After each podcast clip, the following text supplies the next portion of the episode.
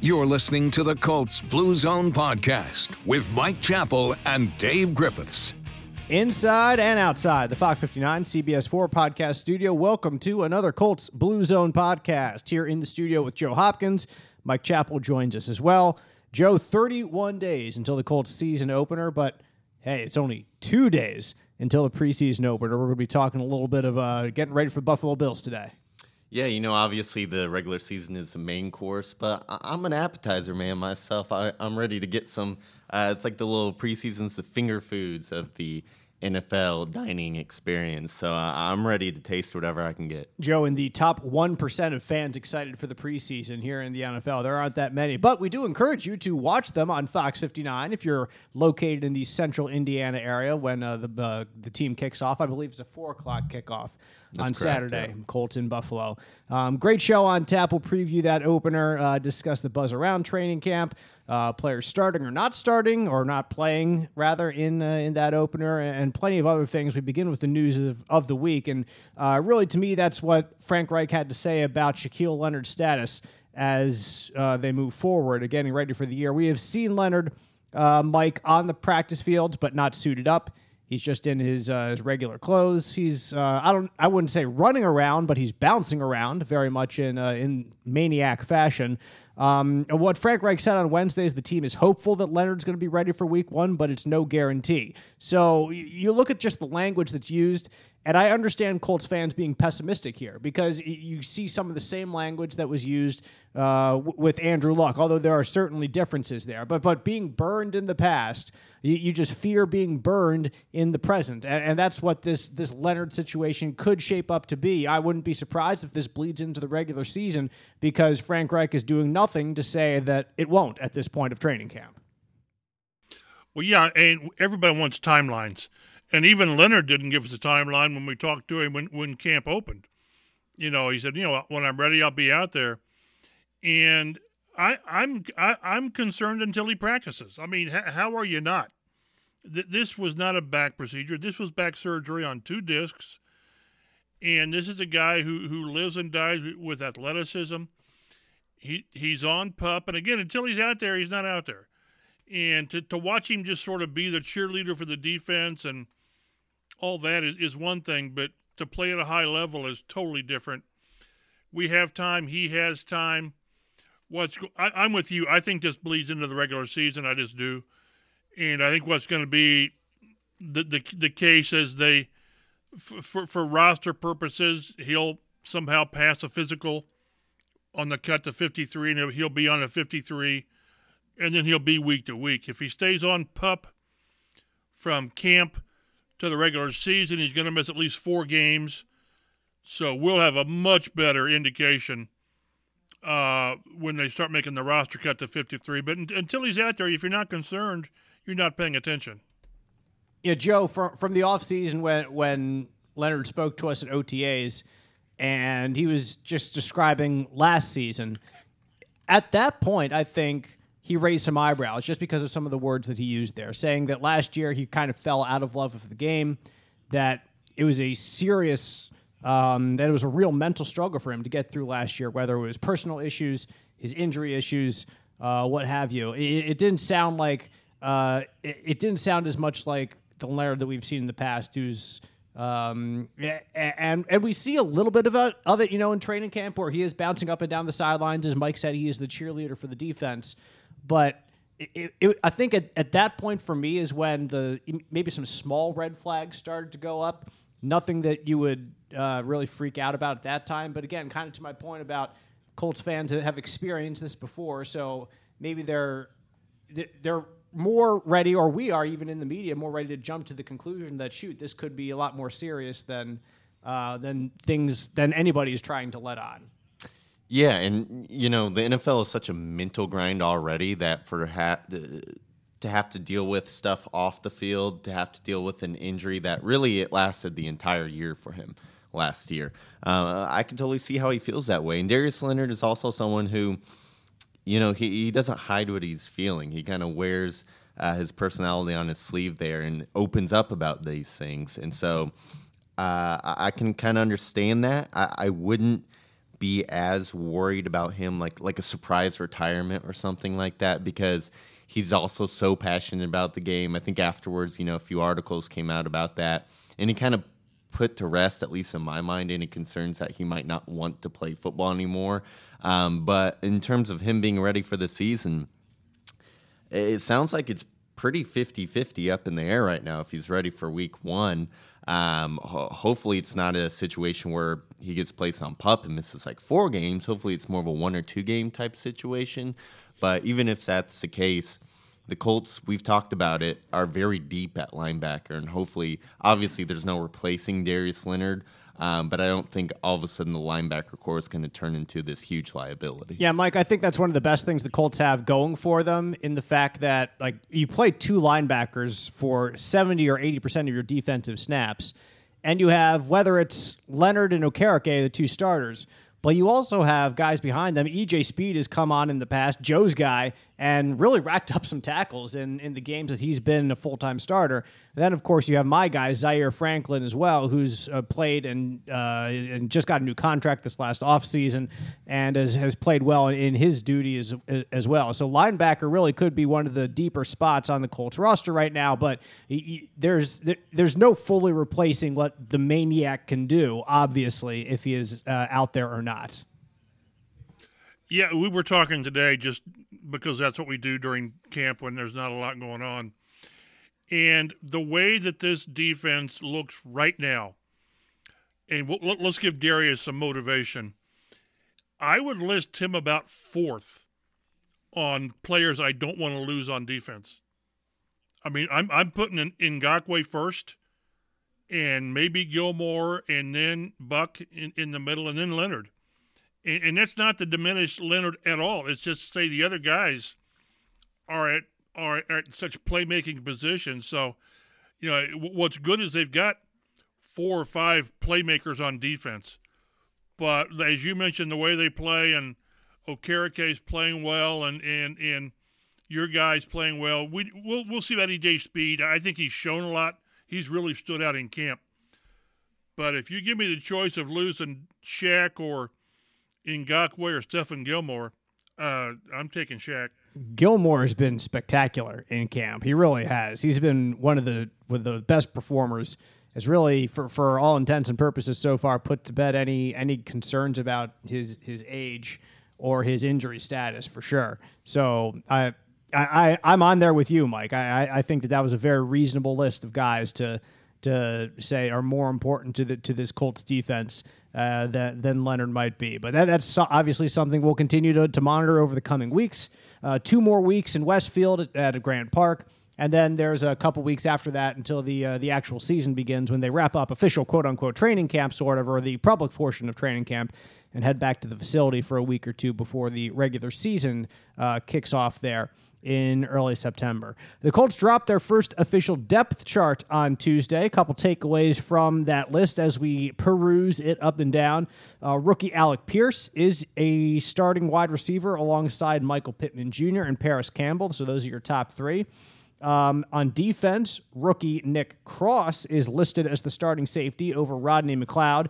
And Cross uh, and McLeod did, at least early in the camp, do a little bit more back and forth as to who was uh, there with the first team. I think Cross has been there this week uh, for both the days that I've seen on uh, Wednesday and Thursday. He's been with the starting unit. Um, Brandon Facyson is listed as the starting cornerback over Isaiah Rodgers, and we've seen that consistently since the beginning of camp. It has been Facyson running with that first team, uh, and Rodgers running with the second team. At kicker, uh, Rodrigo Blankenship is listed as the starter over Jake Verity. Uh, tight end, Mo Alie-Cox and Kylen Granson are your starting tight ends. Um, notable in terms of backups on this list, rookie offensive tackle Bernard Raimann is right behind Matt Pryor, backing up uh, him at left tackle. Uh, ben Banogu is listed as the second string Leo behind Yannick Ngakoue, and he's listed ahead there of Dayo Odeyingbo, which is, I think, significant. And uh, linebackers JoJo Domann and Forrest Rhyne are listed ahead of my other guy, Sterling Weatherford, there uh, at, at, the linebacker position. So those are just a couple a couple takeaways there from from the depth chart. Joe, from from all those uh, things right there, what kind of stood out to you as something that was uh, noteworthy from this first uh, all important depth chart that was uh, released on Tuesday of this first preseason game week? Uh, to me, the thing that stands out the most is their confidence in Alec Pierce to go ahead and list him as a starting wide receiver. I mean, I wouldn't have been surprised at all if they listed Dulin and was kind of took a r- rookie has to earn it approach. The reports I've seen about Pierce is that he's been very good and is actually getting better, kind of coming along as camp goes along. Um, so that's great to see out of you know your top draft pick from this April. The other guys, Cross, I was very confident that he'd win the starting uh, role as kind of that box safety over the smaller McLeod. Facyson, we kind of talked about, more familiar with the scheme, bigger cornerback who kind of fits that press um, that Gus Bradley wants to run. So it's not surprising to see him over Rodgers. But I kind of expect, even if he is a starter, they would kind of rotate a little bit uh, and maybe just matchup dependent. If they're playing man and they're facing someone with blazing speed, maybe Rodgers um, tries to tie him up. But um, I guess the only other thing is Ben Banogu. It would be very, very encouraging to see him actually earn some kind of role with this team and do do something. It would be encouraging to see him do something, literally anything, is more than what we've gotten out of him. So that'd be great. Chap, I, am obviously very sarcastic when I say all important depth chart before the first preseason game. But uh, anything in in that uh, list kind of stand out to you as noteworthy before we're about to kick off here? Yeah, I'm I'm with you. I, I, I don't put much stock in these. I just don't think you have to do it. Uh, the one the one thing that we were talking about today, and it doesn't really show up on the depth chart, is the third and fourth tight end between the rookies, uh, Ogletree and, and Jelani Woods. Uh, it's Ogletree and then Jelani Woods. The, he the the what sixth round pick is has jumped Woods. He has. He looks good. Uh, and you know, I, I want to see how this Ben Banogu thing plays out. I, I'm not on board. I think the the top four ends are Paye, Lewis, Tyquan Lewis, who's, who's really looked good coming back from that awful injury. and then Ngakoue, and then I think Dayo is, is your fourth guy. I just do. Uh, but we'll see. I, I was watching the, the, the the backup offensive line today, which it's, it's one of those you hope we never have to use them, but but you will. I, I'm concerned that Dennis Kelly's not practiced for probably a week. I mean, he he was the guy you were hoping was your swing tackle. You really were, and you can't be a swing tackle if you don't. You know, you know if you're hurt. So we'll, I, I don't put a lot of stock in these. We'll see if they change after a preseason. This is one where I think they, they throw this in front of a coach, and for the most part, a lot of these are, are, are already listed, Then he just sort of jots down names. But like you mentioned, Brandon Facyson uh, ahead of Isaiah Rodgers that's a little bit of a surprise, I guess. I guess, but they're all going to play a lot. And Rodgers is a playmaker. He's just a playmaker. When you watch he and and the Julian Blackmons, they they just and again I'll, I'll bring it up again. Watching Julian Blackmon, it's unbelievable. The, the, the way he's playing, the range, the way he covers territory, and oh by the way, he blew out his Achilles last October. It's incredible but t- t- t- if you want to make a big deal of the, of the depth chart, knock yourself out.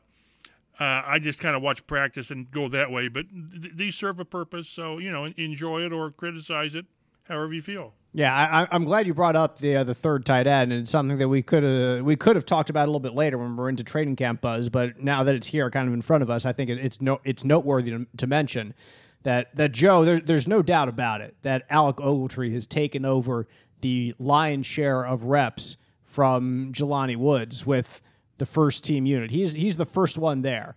If they're doing if if if it's either one or two of them, you know, uh, one of the two of them rather with the first team. Like we see him out there with the ones frequently, just with different formations that they're using. Whether it's Woods, uh, it's usually Mo and Ogletree or Mo and Granson, of course, uh, who who are out there.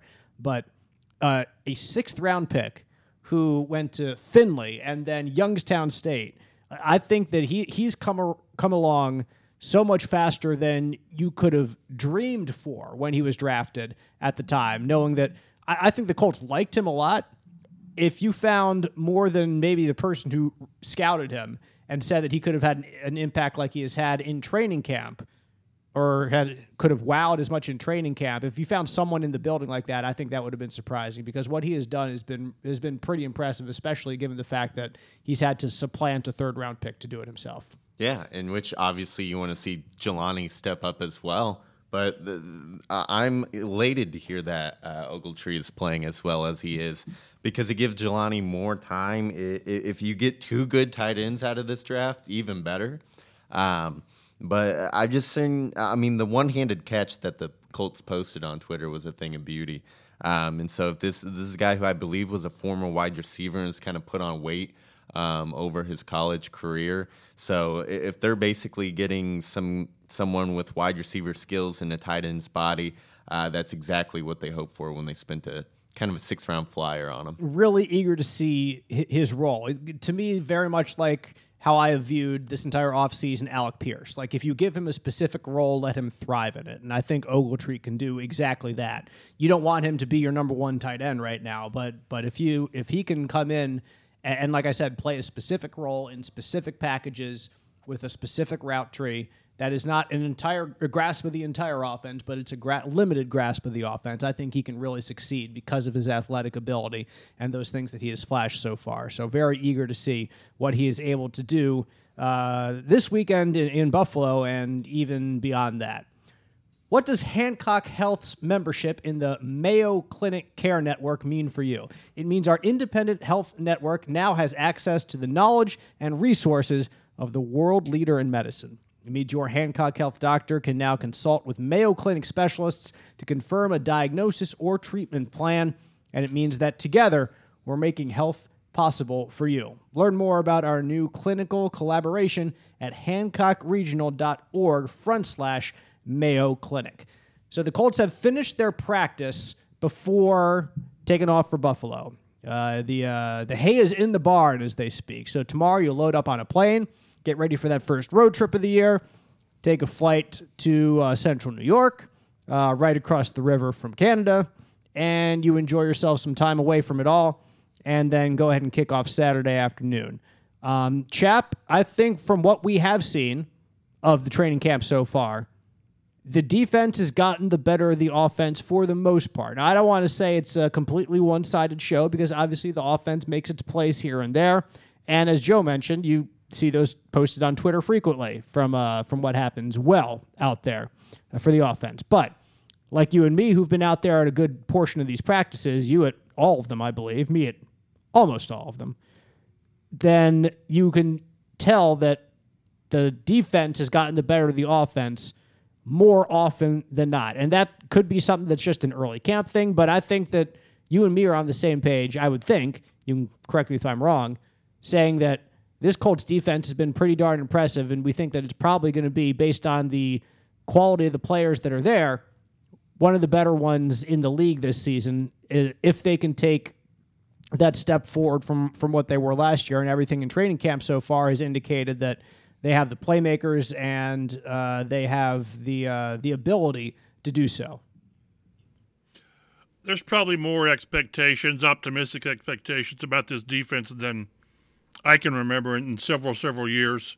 For what for a lot of reasons we've talked about, they've got a proven pass rusher, they've got a proven corner, they've got a an, another all you know Pro Bowl nickel corner and, and Buck and, and, and, Leonard. So yeah, and the defense has gotten the better of it since pads went on. Maybe that's to be expected. I don't know, but the offense still has had their moments, and maybe that's the way. That's sort of the way games go. I think, where the offense has fits and starts and all this, and the defense maybe is more level. I don't know. But I like the offense. I really like the defense. I, I really like this defense the DBs are getting their hands on a lot of balls. Again, we're getting we're seeing a lot from Blackmon. We're Gilmore's really Gilmore's making these re- receivers better by making it tough to play in drills. So in in Ngakoue's making Pryor better because Pryor's not seen a player at this level consistently. DeForest Buckner's blowing up the middle a lot. I'm sure Ryan Kelly and the guards are just flat tired of blocking Buck and Grover Stewart. I bet they are. So I, I like it, but but again, I think I think the defense has its moments, and it, what's been so kind of fun to watch is they, they posted a couple things of Kylen Granson. He started off playing not very well in camp. Just just had some uneven moments. In the last couple days, they've sort of force fed him more activity, and he's come up with some good catches. So I like it. And the one thing that we've talked about, and, and since we're talking maybe training camp buzz as well, I watch Parris Campbell, and I'm telling you, I just think about what he can be, what this offense can be with Parris Campbell playing 60% of the snaps in 15, 16 games. He just looks good. He and Ryan are hitting it off in on these on these crossing routes, and I start thinking, boy, what if? And then I default to the fact he's played 15 games in three years, 15 games in three years. So they so much depends on Parris Campbell because without him, there's no well we can go to this. No, he, he's that unique player you've got on offense. So you kind of cross your fingers, and they've got talent just about everywhere. And then you know if they have an injury here, an injury there, things change. But that's how it is just about everywhere. Every team has strengths, and boy, if you if you lose this guy, what are you going to do? I like the way this team's built, and I, I'm semi optimistic, really on the defense and pretty much on the offense. Uh, about the offense, since uh, since Mike directed it there, Joe um, with Parris Campbell in particular. We've talked this entire offseason about the quote unquote need to bring in a, a veteran wide receiver, and Chris Ballard obviously did not think it was much of a need as the rest of us. And if if Parris Campbell can be a contributor, then then that certainly would diminish the need for for anyone else, obviously, because as Mike said, he's the guy that's kind of an X factor, and and the, really the two guys that Mike mentioned uh, Kylen Granson can be a, a matchup X factor at tight end too. So those those two guys could would probably in my mind be be the one and two of um, of the guys that can really take our off-season narrative of they need a, they need another pass catcher, they need another wide receiver, and, shove it back in our face if they both take in Granson's case take a good step forward in his development and in Campbell's case, oh heck, just stay healthy and start from there. Yeah, well, because Campbell's uh, inability to stay on the field is the reason that need was there in the first place. I mean, second round pick, all the talent in the world. Um, and when he's on the field, he's shown it, but he just hasn't been able to stay healthy. I really think if Campbell stays healthy, a thousand yard season is is coming for him. I, I, think it's right there. I think his quick game works with what um, uh, Matt Ryan wants to do. And there's not, a, other than Pittman, there's not a lot of other target competition on this team. Uh, I like Granson in the fact that, you know, we kind of talked about specific role for Drew Ogletree. No one has a more specific role in the tight end group than Kylen Granson. I think they can really get him on some mitch- mismatches um, against some of the slower linebackers and get him open in run after catch situations. I, I think this offense can be good. I mean, it's it's a top 10 unit basically every year, top 10 or 11 towards the end of, you know, 9, 10, 11 is where they're usually ranked. I think they can be there again this year, but I think we could have a top five defense um, if everyone stays healthy and it plays out the way that we're seeing in training camp. And I mean, top 10 offense, top five defense sounds like a good formula to me. Well, yeah, chap. Yeah, it, it's funny when I was, I, I, keep banging the drum as several of us have about the receivers and bring in a guy, and Ty's still not here. And I, I now I'm back on the idea that if Ty were going to be here, he would be here. I, I just, it, I looked at the, the, some of the top free agent receivers, okay, and I'm not listing Odell Beckham because he'll be ready like in November, which helps him not a bit. So we're talking Will Fuller, Cole Beasley, Emmanuel Sanders, Allen Hurns, John Ross, DeSean Jackson, Adam Humphries, Dede Westbrook, Travis Benjamin. So when you wait this, and yes, they could trade for a guy, that that could happen. But when you wait this long, and then you wake up next Tuesday and you say, "Boy, you know, we need another receiver." Well, they're gone. The, the, the pool's really dried up. So it almost seems like, barring a trade, barring a trade, that they're sort of all in with this group. And if Ty is still in the mix, and you're waiting for somebody to get hurt, say somebody, say Pittman, heaven forbid, or, or Parris go down, all of a sudden Ty's leverage goes up. So I, I, I it makes me nervous. It, it just and it's made me nervous all off season. You, the problem is, like I, I just default back to is when you wait this long and you decide you need something, that something might not be good enough to really what to, to, to take care of what you need. Yeah, and I think everything that has happened, that has transpired, uh, has backed up what Chris Ballard has said, or even Frank Reich has said throughout the offseason that we like these guys. We want to stick with these guys. And really, for, for something to change, then something has to change within the group. And, and that really hasn't happened in training camp. I don't think that any of the guys, Pittman, Campbell, Pierce, Dulin, none, none of them have taken a significant regression or step back. None of them have just not been able to catch the ball, especially Pittman at the top. I mean, he's looked fine. If if there was any indication that he was struggling in camp, then maybe you really take take a go out and take a swing at somebody. But but that hasn't happened. Um, they're right now backing up what uh, what Frank Reich and what Chris Ballard have said throughout the offseason. But of course, that's also going against your own guys. It's in very controlled environments. Um, we'll see exactly how much Pittman plays here here in the preseason because um, very little, I hope. Yeah, we'll, we'll get to that in a minute. But yeah, he's he's maybe one of those that, that might not be considered to, to play all that much. I think. And a name we haven't really mentioned yet here in this conversation is Nyheim Hines. You know. I've heard he's been much more involved as a receiver this training camp than really what he showed um, last season during the 2021 season. Obviously, he showed it in the past, but what are you guys' thoughts? You've been out there. How has how have they really integrated Nyheim Hines uh, this training camp differently than what they've done in the past? Yeah, there's a there's a good good difference I think between last year or the year before, even that, and, and this year. They've really tried to work him with the wide receivers more when he's out there in individual drills. First of all.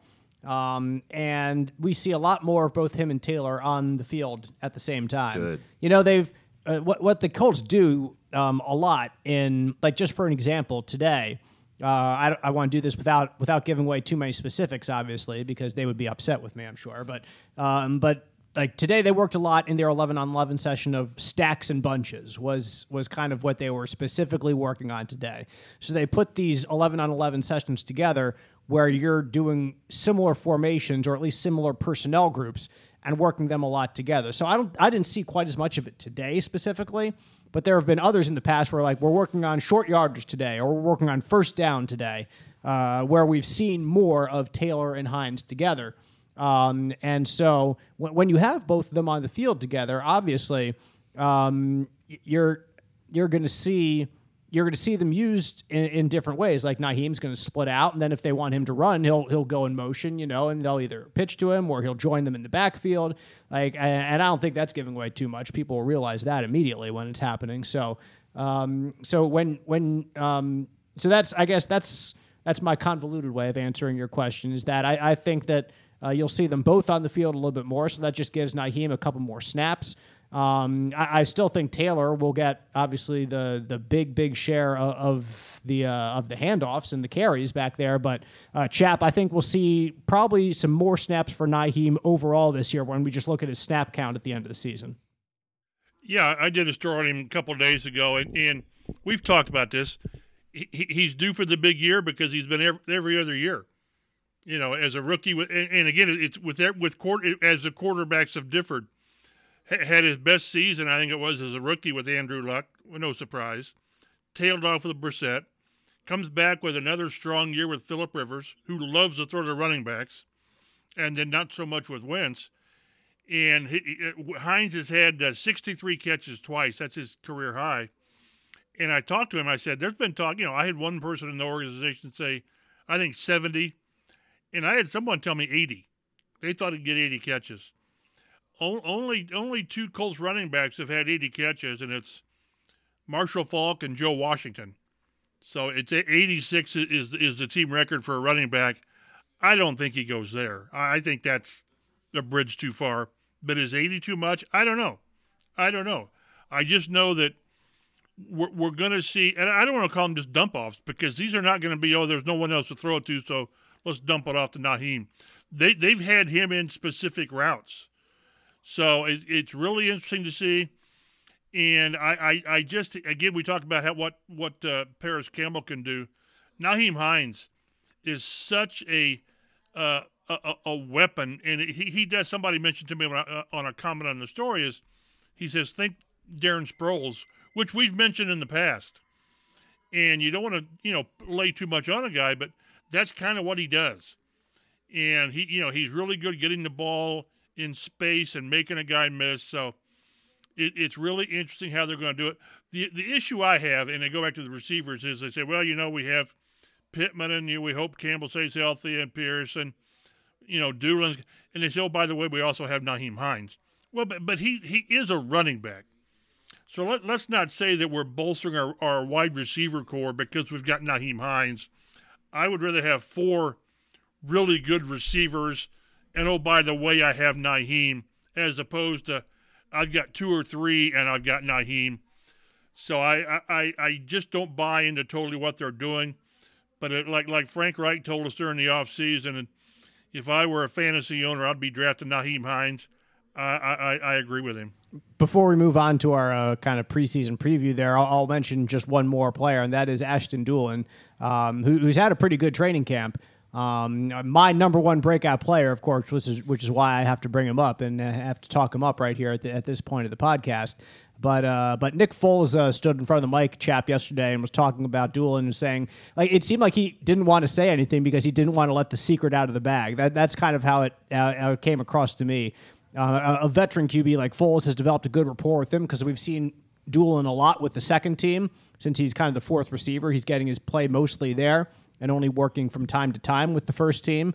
Um, but he, he has been a field stretcher, uh, a guy that they can hit down the field. I think if you're looking for downfield playmakers in this training camp, Mike Dulin has been the target, or at least the target of positive results, completions down there more often than anybody else has. And that's what you want. You've got to have to, expect him to jump up and be your number two receiver is just unrealistic. But to be that Zach Pascal type guy who gives you 40 catches. I mean, 40 reliable catches. And, and, I think that's really what he what he can do and needs to do. And one guy we haven't mentioned, which is really unfortunate for him, is Mike Strachan. This is a guy they thought was going to be in the mix, and he's not been on the field. He had knee surgery, a knee procedure, they said. So that's easy for them to say. And he's still on pup. And every day he misses is a day that he can't get back, and you just have to wonder if year two is going to be a a, a wait, nah, wasted season, a season where that just goes by and passes him by. He showed stuff last year. He was sort of like had the good off season and camp. He's like, hey, this guy's got a chance. And then the game was sort of maybe too big for him. He wasn't quite ready for it.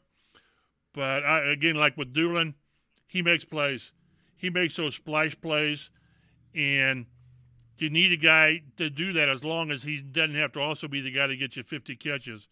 But there, there will be a role. I'll tell you, Frank gushes about Ashton Dulin. He just does, and I hope they're right.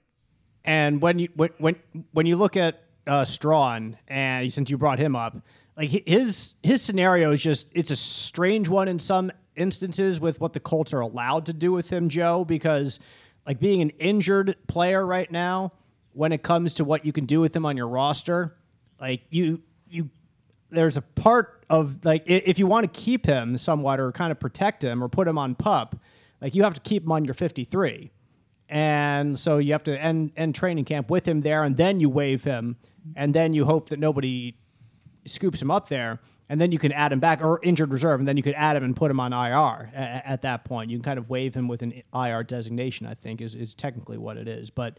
Yeah, it's chap. It's it's a weird it's a weird scenario they're going to have with him. They're going to have to uh, Chris Ballard's going to have to play a little bit of a roster uh, roster ballet to keep him.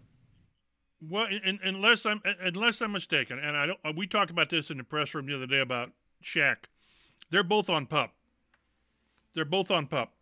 So so again, I, I, said, well, maybe you just leave Shaq on pup and then he misses four games. No, they said, no, you can pass the physical and put him on the 53. But if you're on pup now and you start camp on pup, you just stay on pup going into the season.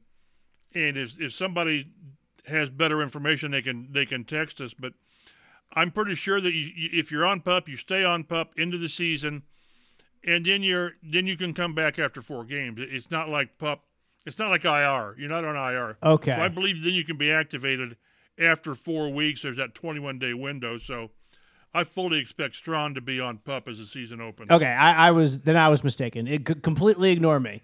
As uh, well, no, I, I'm just saying that's again, and they make changes, uh, but I do think if if you open camp on pup, then all they have to do is leave you on pup going into the season to where you don't count against the 53. And that's why you probably don't want to do that with Shaq because if you're on pup, you miss at least four games. And if they don't think he's that, but th- there's no indication that st- they think Strachan's going to be ready for the season. So maybe maybe I'll, I'll, I'll triple check the, that's the, the, the rules, but I'm pretty sure that those of us in the media room got it, came to a consensus that a guy on pup stays on pup if that's what you want to do, and then you can take him off after four games if that's what you wish. What would you call a great health system? Just a few minutes down the road from Indianapolis, where you can see some of the area's top doctors and healthcare teams in great facilities, including one of the safest hospitals in America, and maybe even save a buck or two on your healthcare. We call it Hancock Health. So if you're looking for smart, safer, affordable care, head east to Hancock Health, where we're making health possible for the people of East Central Indiana and beyond. The Colts preseason opener is in Buffalo Saturday, 4 o'clock Eastern Time. You can watch it in Central Indiana on Fox 59. When it comes to that preseason opener or preseason football in general, the diehards will watch it. They want to see the, the end of that roster, and we're certainly glad that you do watch Fox 59. Um, but you also, everyone wants to see the starters, wants to see that first unit, especially if there are a bunch of changes and you're excited for the new season and there are there's a, like some anticipation, and that's the case certainly, excuse me, for the Colts this year, as you have a new quarterback on offense, you have a slew of new players, impact players on defense on the other side of the ball. So uh, you want to know exactly how much these players are going to play. Now, Frank Reich had said uh, previously that the starters will play a little bit more in the preseason than, than previous years, but that's pretty gen- generic. And then he was kind of pressed a little bit on it on Wednesday of this week, and he said his plan is for Matt Ryan specifically to play uh, about a quarter in this first game. So he wants the starting quarterback, Matt Ryan, to play about a quarter. And what that tells me specifically, chap, is if you have Matt Ryan out there, you're going to want as many first team players on offense playing as possible to give him the best chance of success, especially when we're talking about that offensive line. And Quenton Nelson made it very clear today, Thursday, that, that he's going to play as well. Well, it was funny. Kevin Bowen asked him, uh, what was it? Do you want to play in the preseason? He said, "What, what type of question is that?" and and if looks if looks could kill, Kevin would have died on the spot. That's a Quenton Nelson but, uh, specialty. Uh, oh yeah, uh, offensive line plays as long as Matt Ryan does, or vice versa, however you want to put it. And uh, you know, I, I we were talking again before camp because we we tend to do that a lot about about numbers of guys that won't play, and, and I will play more in the preseason than Jonathan Taylor will. I'm telling you, he's not going to step on the field. He'll go through pregame warmups, and then they'll take his helmet away. Uh, I'm not sure how much I would put Ryan out there. I he didn't play last preseason. This is different, new team. But I don't play Michael Pittman. I don't play Stephon Gilmore. I'm talking preseason. I'm, I'm not talking Buffalo. I don't play Yannick Ngakoue. I don't play DeForest Buckner. Uh, Kenny Moore a little, Julian Blackmon a little. I just I just don't I understand there, and there's that balance. There's a balance of how much is enough. And Frank's already told us that, that starters will not play week the second game against Detroit because of the two scrimmages or not scrimmages, but joint practices that week. And then they'll play maybe, you know, gosh, a half in that third game. But I just I just I, I'm in that school that that I want this team healthy on September 11th. I, I just do, and, and, I know they're they're trying to fight that balance of well, you know, we're we've had really two really bad starts to the season with Frank, and we've had what when's the last regular season opener they won? 2013. I mean, you know, and the way this team's built, you have to do something this year, and the schedule is conducive to, to getting off to a good start if you play well.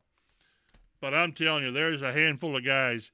If they and, and I, this is the pessimistic view. I, I look at I look at guys that if they get hurt, how does that impact your team?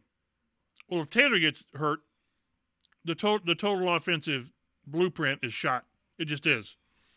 And if Ngakoue gets hurt, he's your pass rusher. If Gilmore gets hurt, he, he's your he's your cover guy. And you know, and, and Buck is such a, a threat inside, so I don't know. They're going to play some. There's five or six guys that that you know. Again, and if Pittman gets hurt, you, you, a, a receiver room that's already in question is shot. So I, I'm kind of I'm I'm kind of put these guys in bubble wrap until until September 11th because you want to be healthy going into the season. I don't know. Joe, how, uh, what, what, give me a list of guys that you are excited to not see play in the preseason, and then a list of guys you are excited to see play in the preseason because those are certainly different lists, and it happens with every team at this time of year. Yeah, the guy that's far and away you know, I don't want him anywhere near the field as Jonathan Taylor. He doesn't need it. He's a stud. He knows what he's doing with the ball in his hands. It's not like he's figuring out a new blocking scheme or anything like that. There's zero reason whatsoever to have Jonathan Taylor on the field. I am a little excited to see Matt Ryan. A whole quarter makes me slightly nervous. Um, when Mike was talking about having these guys play an entire half, I got to say I don't love that. Um, but I do think Matt Ryan needs to get a, more reps and more practice throwing to these new wide receivers in this new offense for him. So I can understand him playing a little bit. I agree with Pittman. If Ryan's out there a whole quarter, I hope Pittman's only out there with him for maybe two series. And then they really just try and work on, you know, getting the ball to the other guys. I'm and I kind of agree with most of the guys Mike already talked about on the defense. Um, maybe Buckner. It'd be great to see him get a little bit of work with the new defensive scheme, but I'm sure he'll figure it out. He's a veteran. He's a stud. It can't be too complex from that defensive tackle spot um, compared to some of the other positions. Um, I'm excited to see Alec Pierce. I really am. Uh, I, I've the hype is kind of building on him. He's put it. You, you know, it, it's you don't want to see a training camp highlight and assume that's what he's doing on every single rep. But he had the very nice play against Gilmore in the end zone where he kind of turns around and uses his body to shield him and come down with the football. Um, Alec Pierce has all the physical tools you could ask for with size, speed, leaping ability. Um, I would just love to see him do something on the field. I would like to see Nyheim Hines in this role, and maybe they get him a couple of the um, schemed up routes that Mike was kind of talking about and then mm, really just all the rookies. Ogletree, of course, yeah. Um, I would like to see Nick Cross. Obviously, uh, uh, I want to see my boy Kwity Paye get into the backfield. Of course. Um, but really, all the young guys, the rookies, and then Matt Ryan, then the passing game is what I'll be focused on. You briefly mentioned Nick Cross, and he, he's honestly near the top of my list for guys that I'm eager to see. And maybe that's because, like, everyone who's listened to this podcast knows I love safeties, and You're I love safety. Guy. I know, I, I am. I grew up watching Brian Dawkins in Philadelphia. I love good safety play. But there, there's something that's different about a preseason game, obviously, than even training camp 11 on 11, and that is full contact. That is full go and that is a guy going for a big hit. And Nick Cross is, by all accounts, a guy that can do that and that will play in the box, that will stick his nose in where the offense thinks it doesn't belong. And he will mess things up, and so I'm I'm eager to see what he can do in, in that vein. Like I think you're going to see both him and Rodney McLeod a good deal. Even though McLeod's a veteran, you're going to see him out there because he's learning a new scheme here uh, as well in the defense but in potentially two positions, the the, the free yes. safety position yes. as well. I assume he'll be Blackmon's primary backup as well. I would assume that he is the number one backup for, for either spot. Yes. So so I'm really eager to see Cross in particular. I think he's a guy that's not not one of the obvious choices, you know, that uh, that you would want to see that uh, that I want to see. And I think he could he's set up to look really good in the preseason where the offenses aren't doing the most complex things yep. um, as a rookie who's still learning the game because he's got the speed and the big hit ability. So I would not be surprised if you see him streaking down the field and deliver a big hit on a guy when it's he's facing more simplistic offense and doesn't have to really uh, use that experience or that you know uh, mind as much. He can just kind of react and go. Mike, you touched on this, but if there is any data, anything at all that indicates a little bit more preseason time for the starters could lead them to be better in Week One the Colts have got to go down that road just because of how poorly they have started the season in recent years. I mean, just last year they were one and four. In their playoff season with Frank Reich, his first year in 2018. They were one and five. They have not won a pre, a season opener since 2013 against uh, the then Oakland Raiders way back then. They've lost to everyone from good teams to the one in 15 Jacksonville Jaguars a couple years ago. Where it was the only win that that team got the entire season. That was down in Jacksonville. I remember because I was there. It was less than fun for many parties involved. So, like I said, not going to Houston, are you? I'm not going to Houston, All but right. I am going to Jacksonville week two. I am going there. But so, so Chap, like I said, if there is any data that can indicate that they are better off for preseason play, you've got to take it because what this franchise has been doing has not been working to get completely ready for that first game of the season. Don't that isn't the definition of insanity is to keep doing the same thing and expect different results? And, and they've done they they've altered training camp to the with the idea of, of let's do something different and let's kind of see if this kind of gives us a jolt. The noon practices, you know, it's to replicate a one o'clock kickoff and all of uh, everything they've done is, is is to let's do it different and see if we can get a different result. And I I understand it. I, I understand that and that's why maybe they play some of these guys a little bit more. And the fact that you you know, uh, and on top of that, you got a new quarterback, you got a rookie, rookie receiver, and you've changed your defense, greatly changed your defense with scheme and pass rusher and corner. I understand that, and that's why it's a fine balance. And it's gonna, and we'll see in in uh, in November if it worked, and we'll see if they play guys more and somebody gets hurt and they're gonna say, "See, why'd you have him out there?" Well, you know, you, you just have to kind of see what you do. And I was asking Jonathan Taylor, does he need to play? And he wants to play because he's a he's a football player. And I I always thought back to Edgerrin James's years that I would like to see my running back get hit once, to where the first big hit's not not in in the season opener. But then you think about it.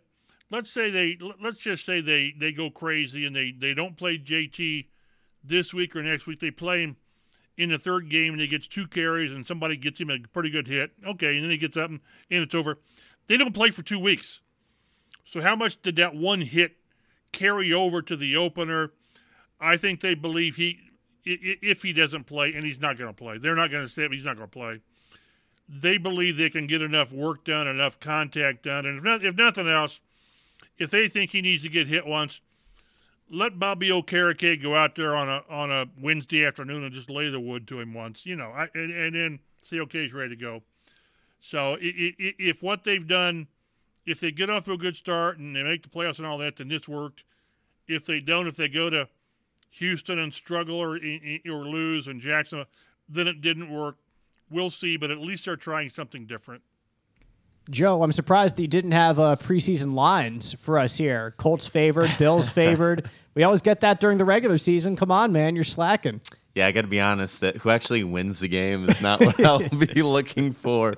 Um, it, will also be interesting to see how many of the Bills starters play. I think Josh Allen's already come out that he won't be playing at yes, all. Yes, correct. Not surprising there. But if the Colts are playing their starters, you'd think it can be more valuable for them to go against the Bills starters in return. So hopefully um, they get a few reps. Maybe Pryor will get to go up against, I don't know, Von Miller or Greg Rousseau, their former first round pick, a few times in this game, just to kind of get them that repetition against the other teams, um, you know, starting players. In terms of a lot can be decided on the back end of the roster in these preseason games. Maybe two guys are close in camp, and who performs better in the preseason um, is kind of the deciding factor. Are there are there a few guys that you'll be looking for when it's the fourth quarter to step up and make a play who are trying to make the team? You know who who's done a lot is JoJo Domann. Like he's around the ball all the time with the second linebacker unit. Like I think that's going to be a good battle between him and Forrest Rhyne and my guy Sterling Weatherford, Hamilton Heights' zone. Go Huskies! Um, that's going to be a good battle in there. Uh, I don't know if any of the running backs can really supplant either Deon Jackson or Phillip Lindsay there in the the three or four spot. Any of the other guys, I'd say that's unlikely. Um, Dezmon Patmon is likely, I think, to make this roster as the fifth receiver, but uh, does anyone else like maybe, maybe it's Keke Coutee that that is also there? So I mean, Dezmon Patmon could do a lot to solidify himself on this roster with a good performance or two. Um, so, so that's kind of what I'm looking at. Th- th- those are the positions that I'm looking at that came right off the top of my head. I think the backups also, if anybody flashes on the defensive line, that'd be great because you like, especially in the interior, a little bit more uh, dynamic play from there. Chap, what about you? Well, yeah, and we haven't talked about it yet, and we were talking about it more during camp this week and last week was place kicker. You know, it, it's it's it's Hot Rod and it's Verity. They, I was a little surprised today. Well, Frank said they're going. It's going to be I asked him. He said, "Well, it's going to be half and half. You know, one guy kicks first half, one guy kicks second half. Maybe they do that all this all dirt in these three games or three games. The problem is, you may not get any chances in your half, and the other guy does. So, I was because I we, he, they've only kicked had 15 kicks each during practice. They're both uh, 13 and 15. Hot Rod kicked a 56 yarder today, and and Thunderfoot pushed it pushed it wide right. And I said, well, they've got to be kicking more like during the walkthroughs and, and all this. And he said, well, yeah, but they're really grading these guys more, almost not more, almost solely on what they do during practice. Well, 15 kicks. I mean, holy smokes, that's not much. Uh, that's why I that's why I'm I'm sticking with Hot Rod making this team, and because I, I think Verity simply has to be that much better and I'm not sure how much you can show you're that much better in.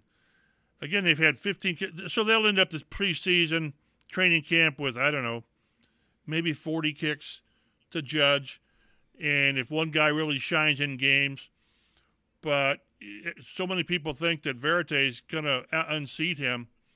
To me, he's got to be a lot better, a, a lot better. And uh, whether they can get that done in preseason games when you're not guaranteed attempts or the or what I think is limited work in in practice. Uh, we'll see where they go, but let, us not let's not dismiss kicker. How many times have they lost a game? 2019 just jumps to mind when you don't have a reliable kicker or a guy that's able to kick reliably, I guess. So I'm I'm kind of watching how these kickers play out. Yeah, I guess another guy that I'm kind of looking for is Marcel Dabo, the the rookie coming over from Europe. Uh, see what if he can flash at all. Um, that'd be a great sign for someone who's seen as an extremely developmental player. Maybe they give him a chance on kick return, punt return, something like that. I know he did that over in Europe. Maybe he makes a play in the defensive backfield. Um, but yeah, really r- roster spots towards the end of the game, seeing how the passing game looks, seeing if any of the rookies can flash. And I'll kind of throw Dayo in there as well because he didn't really get a lot of chances his rookie year coming back from the Achilles. So he's almost like a rookie in which you're trying to see what he can do now that he's fully healthy. Who do you think is favored in this game between the Colts and the Bills, Joe? According to FanDuel's numbers here. Probably the Colts because Matt Ryan's playing and Josh Allen is not. Indeed. The Colts are one point favorites. They are minus one there. Uh, Bills plus one. And the over under is a remarkable 35. It is a uh, all like I was looking through all these numbers. There isn't an over under for this week above or be, above rather. Was it 37 and a half is the biggest one? Who's that? So, uh, 37. In, regu- in the regular season, isn't it probably 47, 48? Yeah, like I, like yeah. yeah, the the lowest one of the week might be 37 right. and a half in the regular season. One thing, let's just do a public service here. And, and I'm all for gambling. I think it's kind of cool if you if you can afford it and you can handle it. Just keep in mind in preseason games, you're going to have, if you bet the Colts, you're going to have Sam Ehlinger with his money in your hand in the fourth quarter. you're going to have guy in every game. It's going to be the third and the fourth quarterback throwing the ball. So hey, if you've got a hundred dollars that you can go out in your front yard and light a match to, knock yourself out. but you're not going to have Matt Ryan leading that fourth quarter comeback. You're going to be begging Forrest Rhyne to make a stop on a fourth and one on uh, as the Bills try to go for it at the, the 36 yard line to keep their drive alive. So, yeah, Chap makes a good point. So, just uh, be, play responsibly, as they say. If if Play, that- but play, play, but play responsibly. Exactly. If that is your your your choice, we do appreciate you listening to this Colts Blue Zone podcast. This time next week, we'll have a game to break down. A little bit more training camp to discuss as well. You can follow us throughout the week at Colts Blue Zone on Twitter. Mike is at mchapel51. You can also follow his work online, fox59.com, cbs4indy.com. Joe Hopkins is at Roto Street Joe. I'm Dave Griffiths. You can follow me at Dave G underscore sports. We appreciate you listening. Colts Bills, if you're in central Indiana on Fox 59, 4 o'clock Saturday afternoon. And we'll see you next week on the Colts Blue Zone podcast.